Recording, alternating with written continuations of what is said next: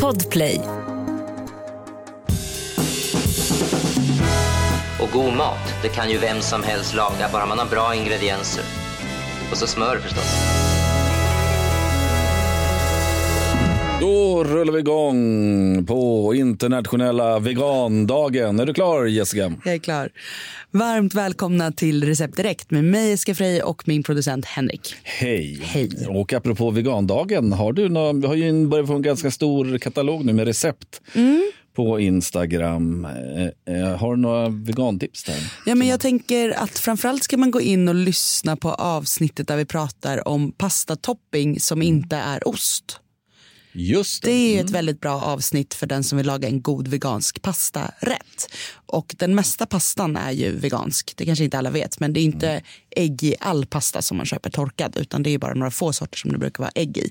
Så att det avsnittet är ju toppen och sen har vi ju den här superpopulära soppan med jordnötssmör Just det. eh, som också är vegansk. Så de två kan man ju surfa in och kolla på och laga idag på internationella ve- vegandagen.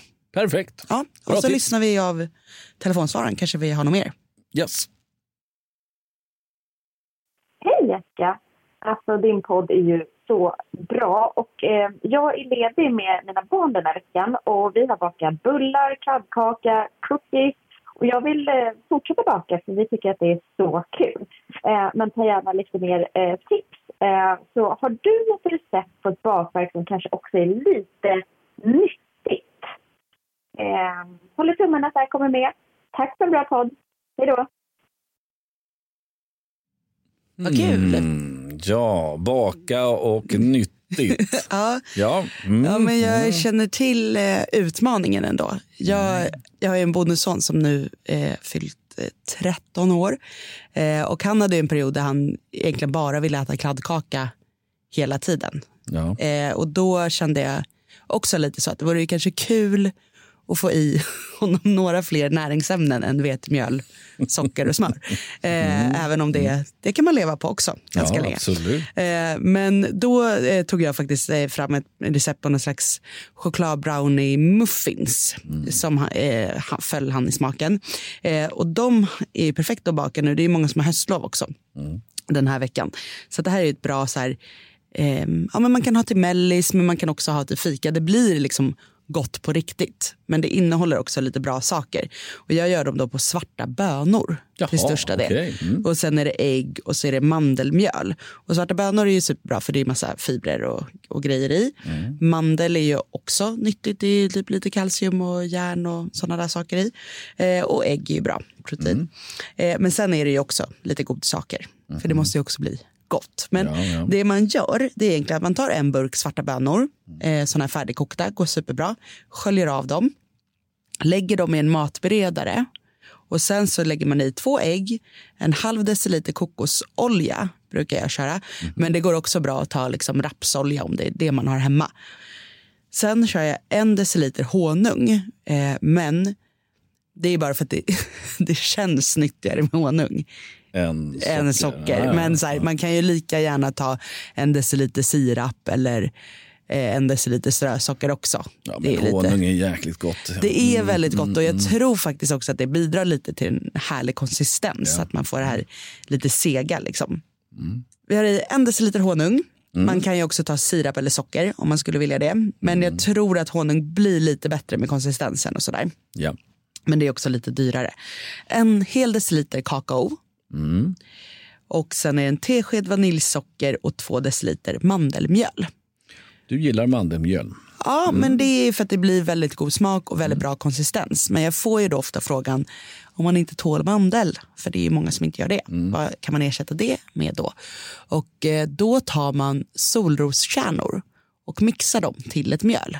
Aha. Så blir det jättebra. Och det kan man också göra av rent ekonomiska skäl. Att det är lite billigare än mandel. Okej, ja ja. Ehm, så att, plus att det då blir så att alla kan äta det. Så att det är du kör toppen. en vanlig mixer då eller bara? Ja, bara mixa dem så Ja. att det får... Mandelmjöl är ju ganska liksom grovmald Ja, ja. konsistens. Så du kan bara köra ner dem i en blender och då kan du mixa liksom ett halvt kilo på en gång så att du har om du vet att du vill baka fler Mm, gånger. Eh, så att det är de enda ingredienserna. Så ner med alla ingredienserna i en matberedare eller blender. Mixa så att det mixas till en slät smet. Det är bönorna framförallt vi vill mixa sönder och Ja, samman. ja. Och så klickar jag ut det här i muffinsformar. Och så grädda i typ 175 grader 12 10-12 minuter. Låta svalna. Väldigt, väldigt goda, saftiga, håller jättelänge. Mm, kan jag tänka mig. Eh, sen, om man vill liksom utveckla det här receptet lite så kan man ju då innan de åker in i ugnen kanske ha i lite hackade nötter, typ pistagenötter eller hasselnötter. Eller bryta i små chokladbitar om man vill göra dem lite lyxigare. Eller så gör man så här att när man tar ut dem från ugnen då kan man riva på lite choklad så smälter ju den på. Mm, Jag bara tänker på frågeställaren här som li, lite nyttigare. Det känns som... Ja men de är ju ganska nyttiga i grunden. Sen kan man liksom toppa med lite gott. Ja, liksom. mm. Men det som också är liksom lite kul då om man vill göra med barnen är att då har de sina små nyttiga brownies. Eh, så kan man ju göra någon liten frosting topping också om man skulle vilja. Och då kan man ju bara ta något så enkelt som typ vaniljkvarg. Du vet, det är en Mm. ganska tjock konsistens. Bara ta ett litet lager sån på en avsvallad muffins och sen lite bär eller gott. lite annat så, här, så de kan sitta och dekorera. För det är ofta det som är det roliga liksom, när man bakar när man är liten, att få pyssla.